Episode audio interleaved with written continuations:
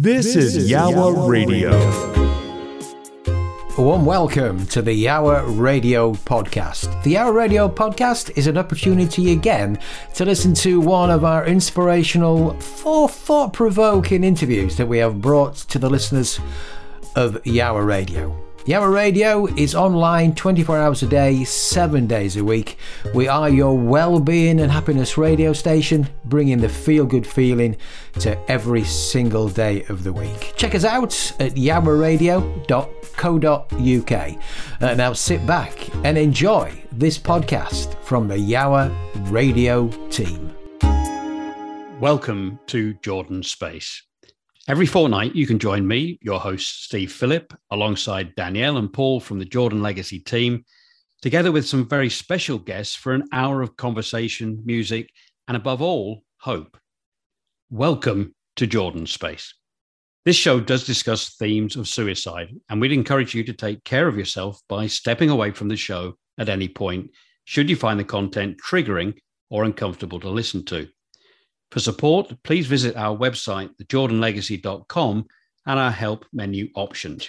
Welcome to show 17 of Jordan's Space, and welcome, as always, to my co-hosts, Danny and Paul. Today, we're going to be speaking with our guest, Frank Ritchie, where we'll be talking about how, following the death of his son to suicide, Frank now travels around the country sharing his music to bring hope to others, whilst campaigning and fundraising for charities. Danny, Paul, before we meet Frank, I want to spend a few minutes discussing a topic which was brought into sharp focus last week when, Paul, you and I attended a meeting of the National Suicide Prevention Alliance. We were one of a number of NSPA members who were invited to give our views on priorities, targets and measurements for the government's recently announced suicide prevention plan.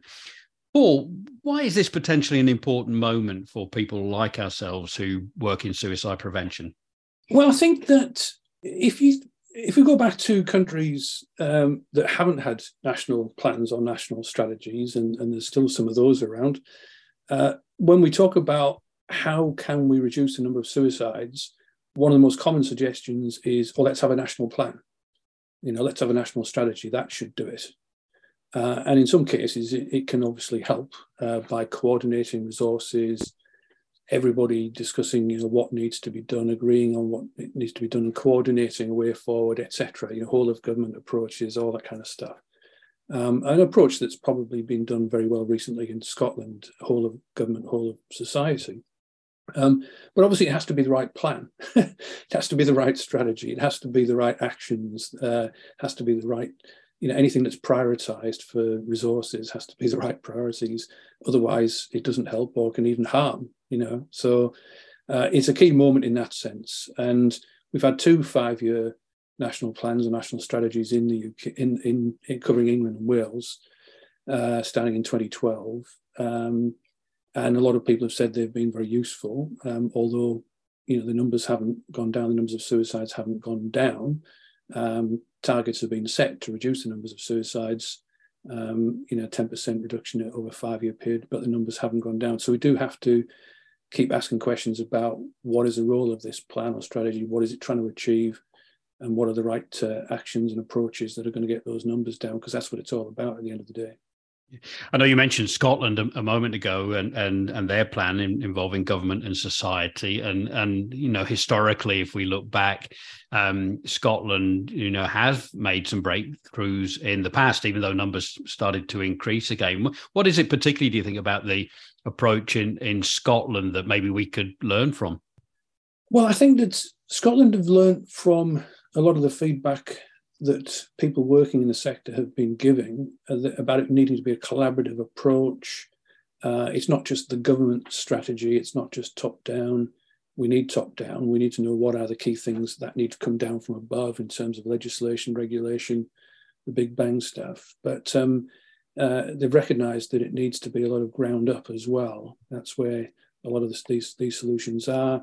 They've involved people with lived experience. They've got a national leadership group, which is, you know, people from government and all sorts of organisations. They've had a very, very sort of prominent public engagement programme, which initially started with a very open sort of blank sheet of paper approach, and then came up with a plan and then put that out a specific suicide prevention plan that was put out for public consultation, you know, as opposed to in England, Wales, where we had the 10-year mental health plan with a kind of marginal mention of suicide prevention, and no kind of public engagement specifically around suicide prevention. So, yeah, when you read the Scotland plan, you kind of, it gives you a lot more confidence that the process at least seems to be more of the right kind of process for tackling an issue like suicide prevention. Yeah, it's really interesting. I mean, the theme of the particular NSP forum that we attended last week around the national plan was targets and measurement, as I mentioned, including a national target to reduce the number of suicides. Of course, the Jordan Legacy is currently rolling out our action research project. And one of the key questions we're asking of people we're meeting with is, how far can we go in reducing suicides? What did you make of the discussion at last week's meeting around this particular issue? Well, it was an interesting discussion. It was a good opportunity, and you know, delighted that that NSPA coordinated that, and they said they were going to do more of those kind of sessions. We definitely need more of those kind of sessions. There has to be lots of opportunities for input into this, because that's part of the solution, the whole collaboration. You can't have any small group of people, advisory group or whatever, no matter how clever they may be or how much experience they have, deciding on these things. It's got to be a collaborative thing. Yeah, in our research, we're asking that question about how can we get the numbers down, how far can we go? And they are two related questions, obviously. And the whole psychology of this is critical as well.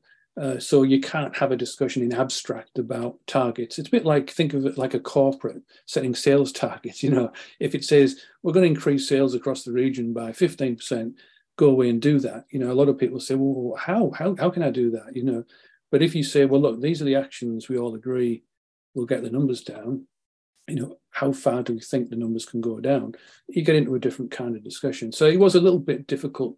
A lot of it was in abstract, talking about targets and measurement and so on. Obviously, we need to marry these two things together.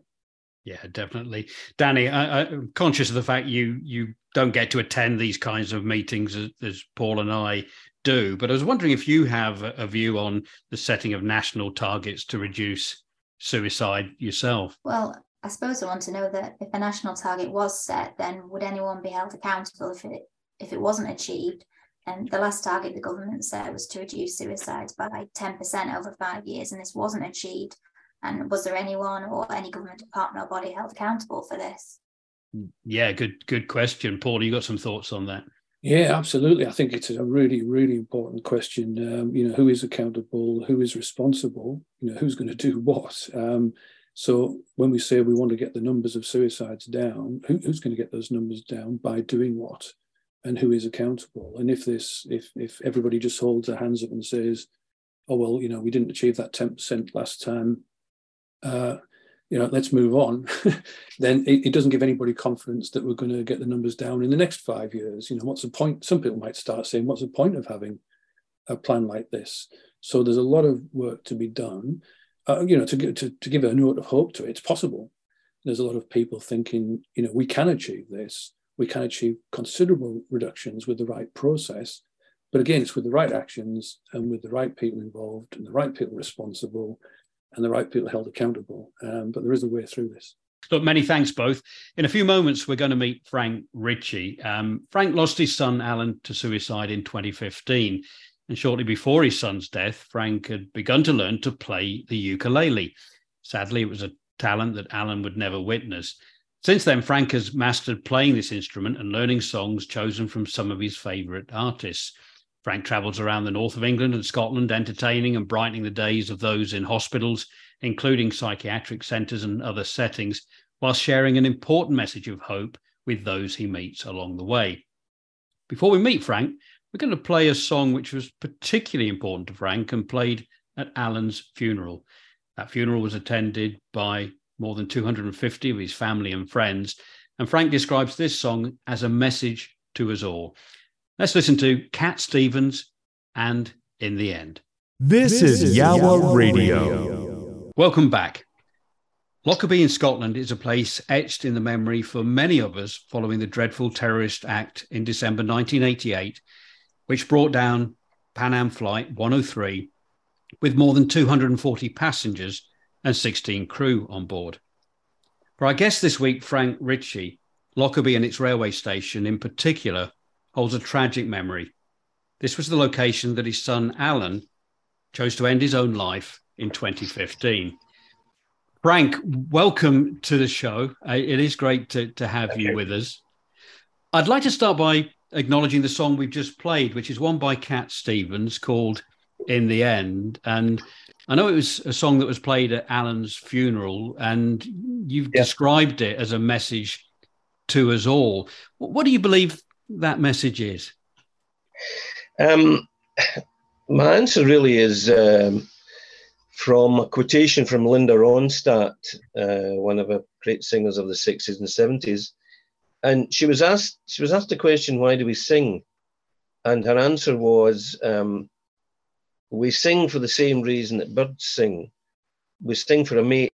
We sing for claiming their territory, or simply to give voice to the delight of being alive in the midst of a beautiful day. We sing so that the subsequent generations won't forget what the current generations endured or dreamed or delighted in. Now, my distillation of that is that song is all about in the end. And it was the end of Alan's life, but in a sense, it was a beginning of something new for us. Perhaps it indicated what he had endured, a little bit about what he'd endured.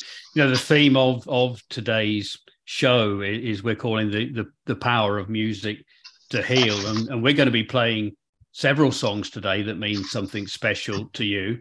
But a number of them are also songs that you've learned to play yourself, and on the ukulele, of course. And I'm hoping we're going to be able to tempt you to possibly play a couple of those here on the show today, if you're up for that.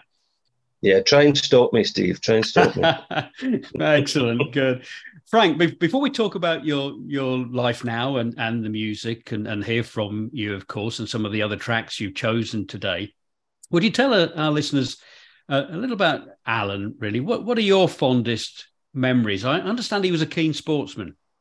He was very good at various sports, but particularly good at football. So from a younger age, you know, we followed his football, being part of a club team from about the age of 7 or 8, and I didn't really have an interest in football. You know, my father hadn't taken me to football matches, and we didn't particularly support any team, but we followed him in his sport. And as he grew up, when he was 13, he was selected as what they call an S-form for Kilmarnock Football Club. Now, I would suggest that that's perhaps where his mental health anxiety started, because he didn't really want to go and play for a team like that. He wanted to play for his club. And there was a lot of parental pressure for and against him making that decision. And at that time, the marriage between his mother and I was disintegrating. So Alan was really caught in the middle of the crossfire of all that, and witnessed the devastation and destruction of that. But he was a boy who was, as I say, he was sensitive, and I think. I get the impression that when you're in that kind of football type situation, you need to be really quite strong and quite aggressive, really, certainly very, very self-assured. Alan was 31 when he took his own life, and you've kind of alluded already, Frank, to the fact that there were maybe a number of factors which led to Alan developing anxiety from his early teenage years. Now, you know, I have read an article that you wrote and was published in the Herald in Scotland on the 31st of August of 2015, where you were very, very open, really, about the experience. And it'd be interesting to chat a little bit about this. On reflection, I'm thinking maybe I should have spent a lot more time just asking him how he felt, and, you know, what I could do to help him with his anxiety. And in later life, you know, in his 20s and so on, we talked a lot more about how he felt, and he felt the benefit of just talking about it, and me being allowed you know, being able to listen to him rather than as a parent telling him what's good for him. I understand as Alan's life developed, Frank, that he actually did make a move over to Paris and secured a teaching post over there. And tell us a little bit about his time over there. Yeah, well, he graduated 2006. He then decided he wanted to be a secondary teacher, a maths teacher, and you know, I was quite supportive in that. His mother was perhaps less so, because I had been a teacher and she was a teacher, and she felt that he could do things better than that. So he went to teacher training college, and he graduated from that with some difficulty. And then he announced that he wanted to find himself and challenge himself. And he always wanted to try to sort out the issues of his anxiety and depression himself, rather than seeking help from us, although he had taken part in counselling, medication and so on. So off he went to Paris. He worked in a primary school teaching the youngsters English, and he met a Mexican girl who was staying in the same town, in the same student accommodation, I guess, and they had a relationship. And my second wife and myself went over to Paris to see them. And that particular few days that we spent with them in Paris, I observed, was perhaps the happiest time that I had noticed he had ever been in his life, now that he was in his mid-20s. However, that didn't last, because he came back and he gave up his Mexican girlfriend. And I asked him at that time, you know, why did you give up? Why not go to Mexico City and see how life could be there with her? And he had a girlfriend at university, and he'd given her up. And he basically said, I gave them up because I didn't want them to be burdened with somebody like me who, you know, had mental health issues. And I felt that was terribly, terribly sad for him. Frankie, as you've described, Alan, it does sound like a young man struggling to find his way in the world, and, you know, struggling with key decisions in his life. And the first thing you talked about was the football. You actually talked about him perhaps being under pressure on the football. It sounds like he enjoyed his football, but under pressure to succeed in the football. And yes, what you also actually said, I think you said parental pressure. Yes. So can you just give us a little bit more insight into what those pressures were for Alan, and why that was such a difficult time? There's I think it was BBC ran a documentary series on youngsters hoping to make it in professionally in football, and you could tell from that documentary the parental pressure to succeed.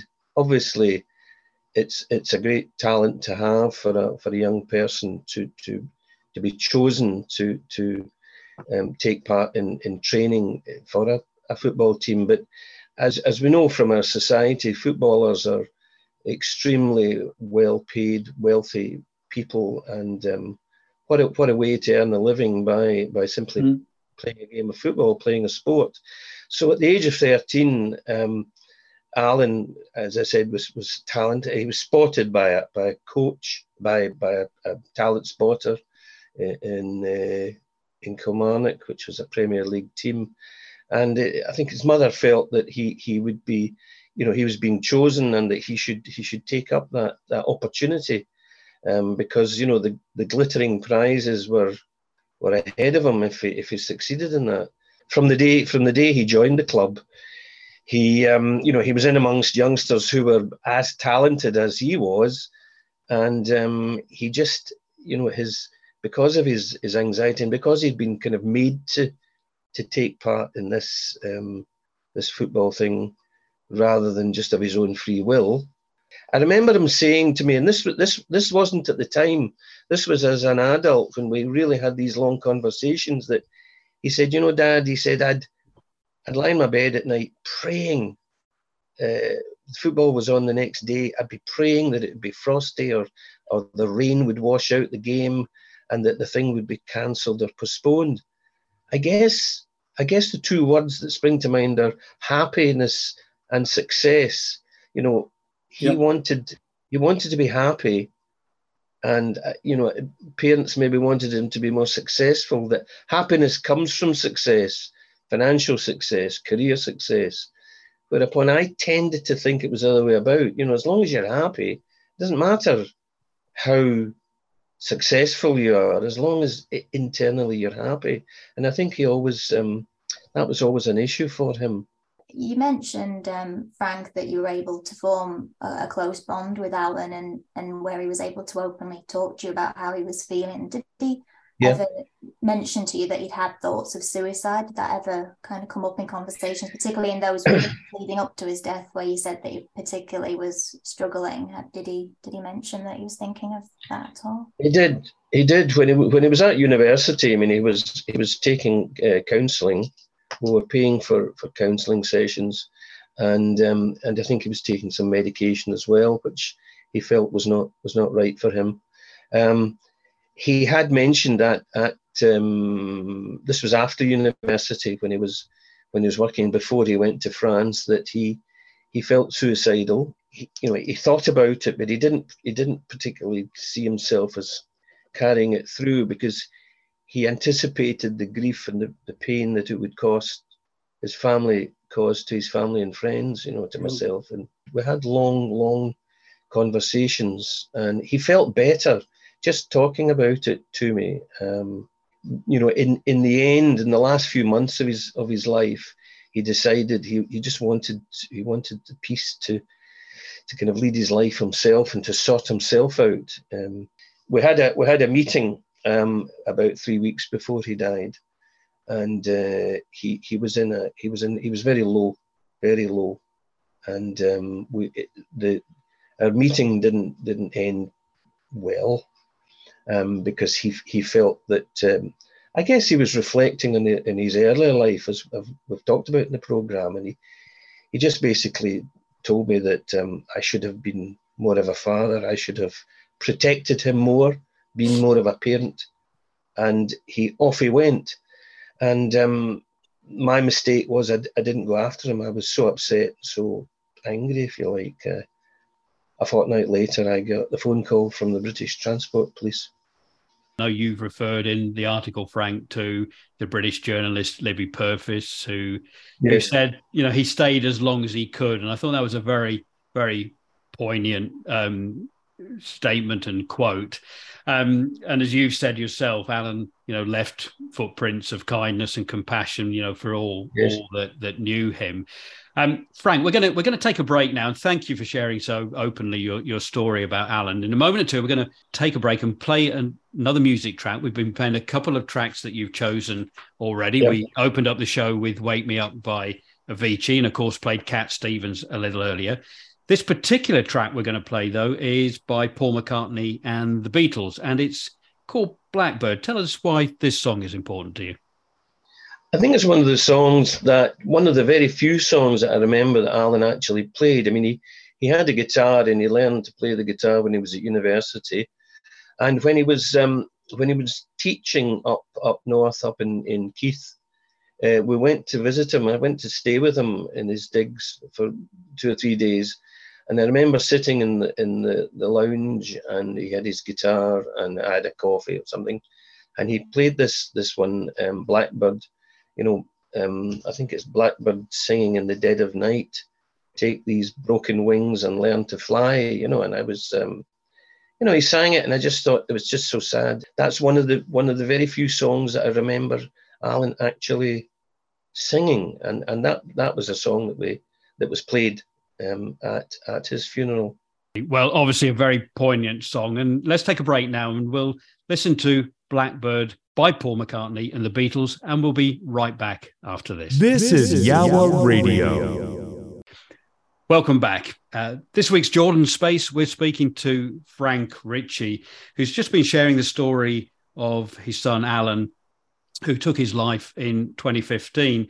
And some of the challenges that Alan had through his life in finding himself and trying to find hope and purpose in his life. And for the second part of our conversation with Frank now, we're going to talk about the hope that Frank has found himself through music. And now, Frank, we know you play the ukulele, but this was something that Alan wasn't aware of and something you picked up fairly soon afterwards, after losing Alan, I believe. Yes, I started, being retired. I was looking for something to do, a hobby, an interest. And I came across this ukulele group. I'd always wanted to learn to sing and play, and never really did anything about it. But it was a big ukulele group in Dumfries. So I went along, and this would be about October 14, and joined this beginner's class of 80 adults learning to play the ukulele once a week. And so I picked up some chords and some tunes and whatever, and, I really enjoyed it. And it's a great little instrument and relatively easy to learn. The first concert for me was in a church in Dumfries on the 11th of June 2015. So I was at the concert in the upstage with 60 or 70 people, 200 or 300 people in the audience, and we had a great evening singing and playing our ukuleles. But that night was the night that Alan died. As we say with the Buddy Holly, that was the moment the music died. So that was the end of it. About a year later, I was at a ukulele music weekend in Dumfries, and I met a chap there, Manitoba Hall, and I was just blown away by the music. And I thought, if I go back to the music again, maybe I could do a bit of fundraising for mental health charities. And I'm particularly drawn, it's no coincidence, I'm particularly drawn to charities that involve where dads have lost their sons. And that's why, I'm connecting with you, Steve, and Evan Grant with the Cameron Grant Memorial Trust, Philip Mitchell with the CM Foundation, Chris Mitchell Foundation, which is a football foundation up in Scotland.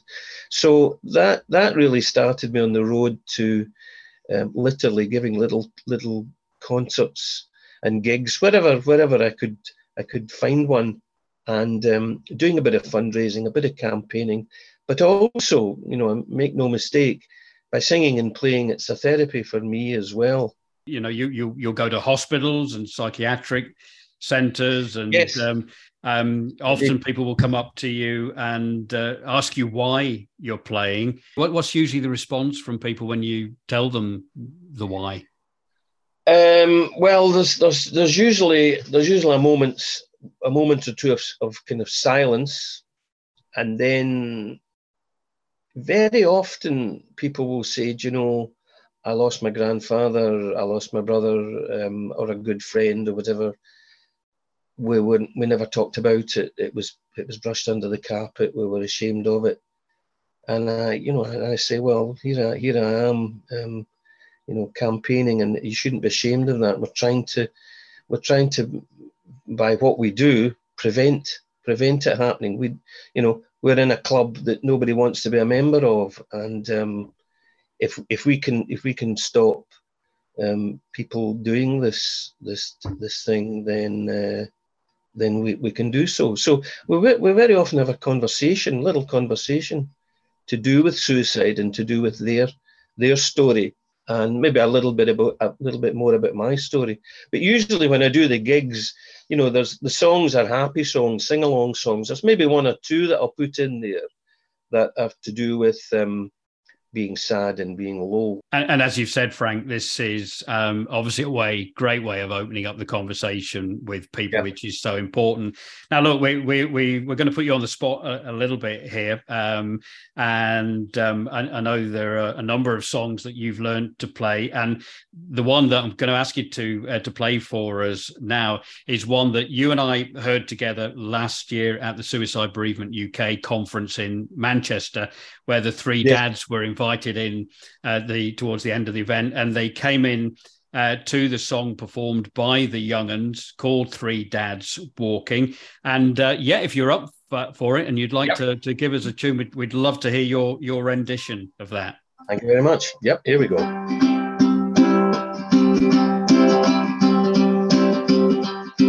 My dad's boots are old and worn. My dad's face is tired and drawn. But my dad's feet will meet the dawn. My dad's walking on. My dad's cheeks are red and raw. My dad's legs are bruised and sore. My dad's feet can take some more. My dad's walking on. From Lakeland to Eastern Fen, 300 miles and back again. We will walk and talk like men, three dads walking on. My dad's world was torn in two. The words can hold the pain he knew. There was one thing that he could do. My dad's walking on. My dad speaks of all his pain, so other dads might do the same. My dad will not be ashamed. My dad's walking on. This is one to Eastern Fen, 300 miles and back again. We will walk and talk for them. Three dads walking on. My dad's holding all the while picture from a simpler time, a daughter with an endless smile. My dad's walking on. Three birds singing in the dell. If we had known, if we could tell, if we had caught them as they fell, we keep walking on. We keep talking on. Keep living on.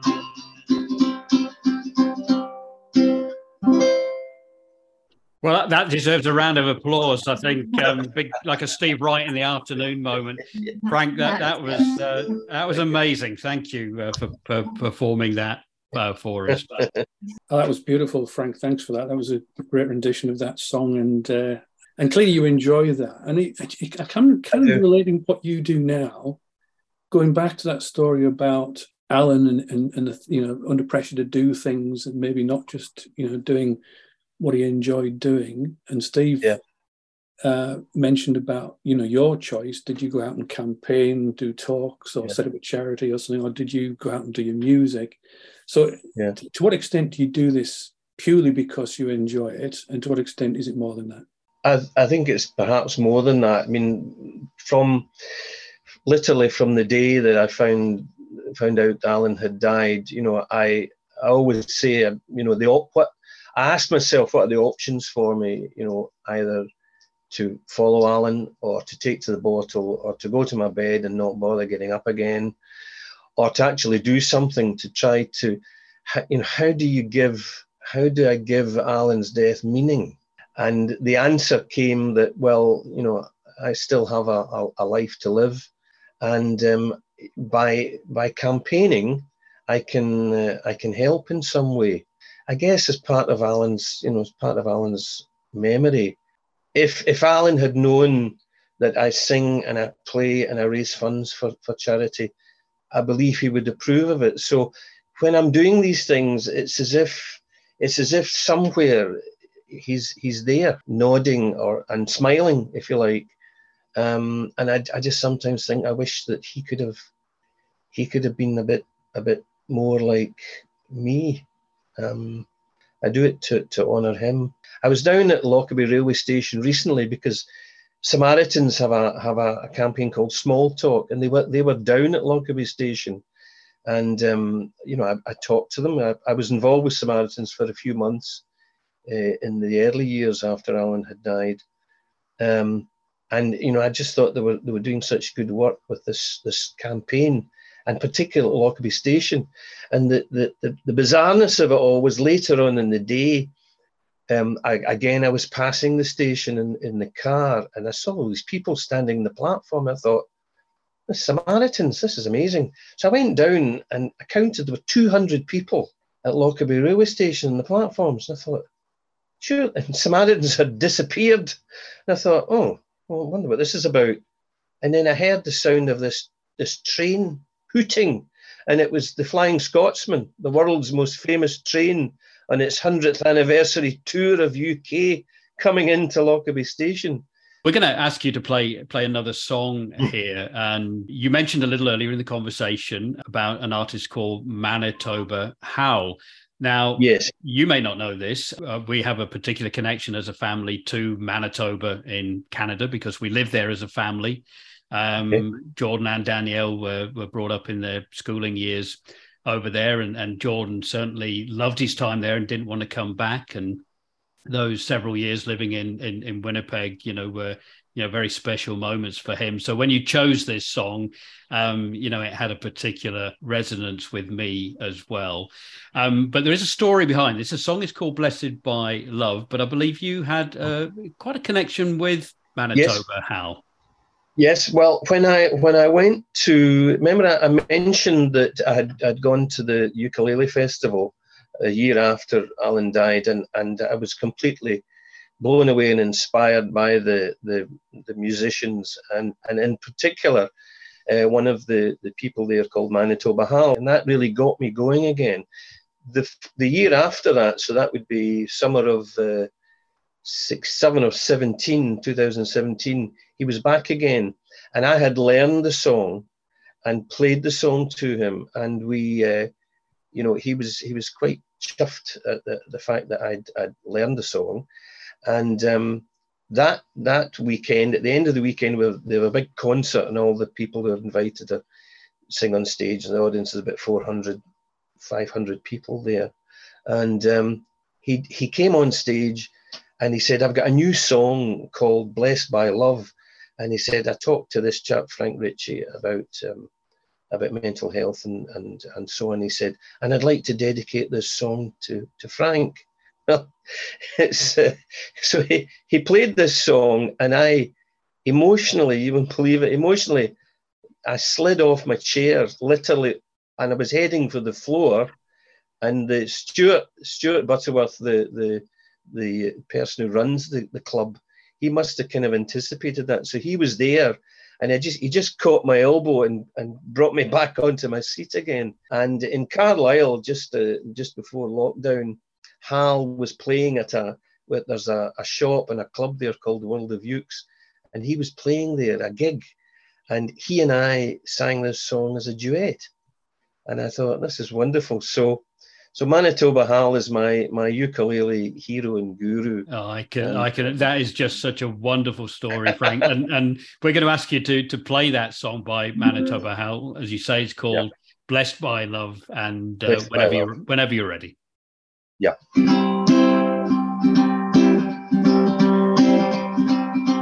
If it was a river, I would float free. I could slip past any rock trying to stop me. If I was water, I could float like that, and you couldn't stop me, I'm a natural fact. If I was a bird, I would fly free, not be held by a cage, you couldn't catch me. Yes, if I had wings, I would take to the sky, not be held by the ground, no way to fly. I'm not a river on my way to the sea, not a bird in the sky, I cannot fly free. I'm just a man, blessed by love, blessed by love, blessed by love. Now if it was soil, I'd be fresh and clean, I could grow lots of food, more than you'd ever need. if I was dirt, I'd be home for the trees, be a bed for the river, ground for your feet. I'm not a river on my way to the sea, not a bird in the sky, I cannot fly free. I'm just a man, blessed by love, blessed by love, blessed by love.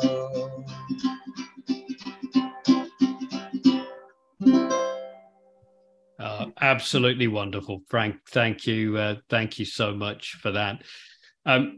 Frank, it's been a real pleasure having you on the Jordan's Space today. This is a real departure for us to have live music and so brilliantly played as well.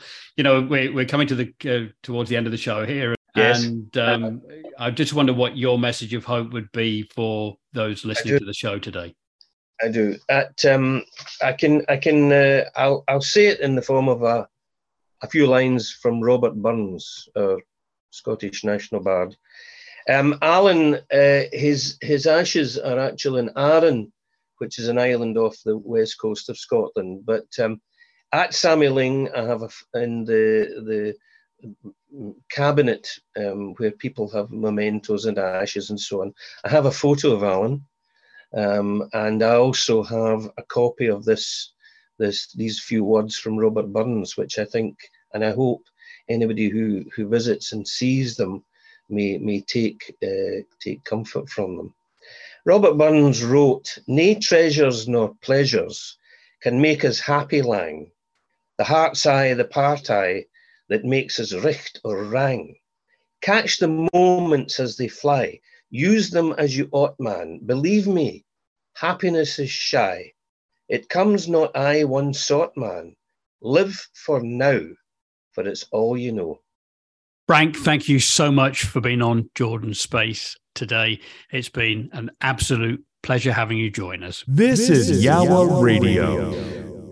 Well, Danny, Paul, what a fabulous session with Frank there. It was definitely, to use a footballing analogy, a kind of a game of two halves, wasn't it? A very intimate and powerful message from Frank about his son's experience, Alan's experience in life, and then quite an uplifting experience for the second half with Frank's own music. Paul, what were some of the things you've taken away from today's show? Well, I thought that the first thing that will stick with me is Alan. You know, it sounds like a beautiful young man, a lovely soul. And again, so sad to lose someone like that. The comment about, you know, he stayed as long as he could, you know, that quote and that comments, I think that's, you know, something to reflect on. You know, we talk about prevention, we talk about trying to do what we can, but, you know, that's the reality of it. Listening to Frank talking about what he might have done or might have done differently, or the conversations that he didn't have, etc. It's always hard, and you know that, Steve.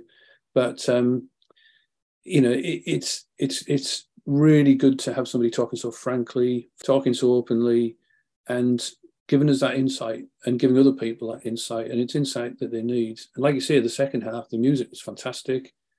I think it's great that Frank's chosen to go down that route to play the music. So some nights he might just be purely entertaining people and giving them a good time. And then he can tell his story when it's appropriate. He can make people think.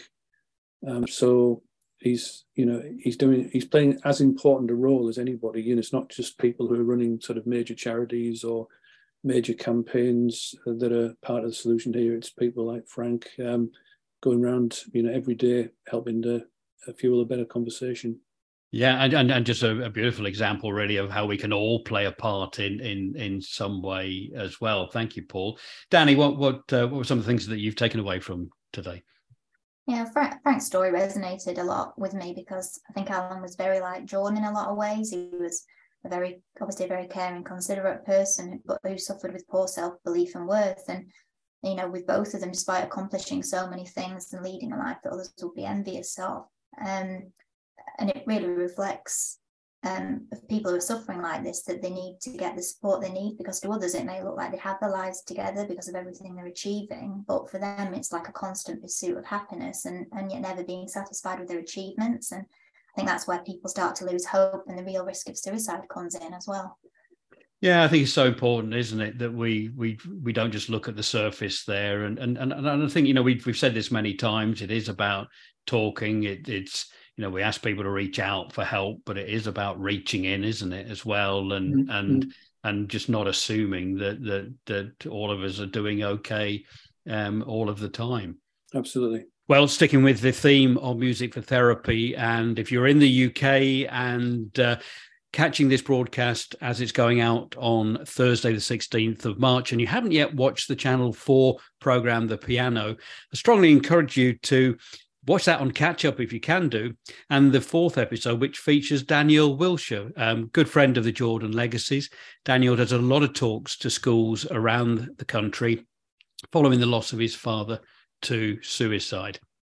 Well, look, thank you both. And that's it for another episode of Jordan's Space. My thanks to both of you, Danny and Paul, and of course to our guest this week, Frank Ritchie. Thank you also for tuning in. I hope you found today's discussion interesting and insightful. And as always, if you felt inspired to support our work to help prevent suicides, please do get in touch either via our website at thejordanlegacy.com or by emailing hello@thejordanlegacy.com.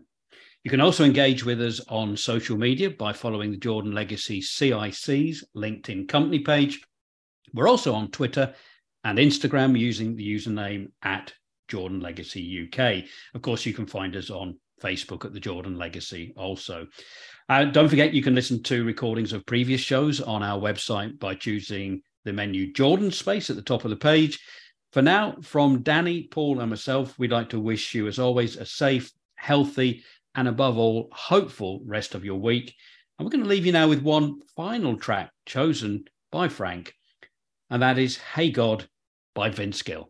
This is Yowah Radio. A big thank you for taking the time out to listen to this podcast from the team at Yowah Radio. Remember to check us out live online 24 hours a day, 7 days a week at yowahradio.co.uk. And if you'd like to join us as a guest on Yowah Radio or as a guest on the Yowah Radio podcast, we would love to hear from you. Simply email studio@yowahradio.co.uk. Once again, a big thank you for taking the time out to listen. This is the Yowah Radio podcast. Copyright applies.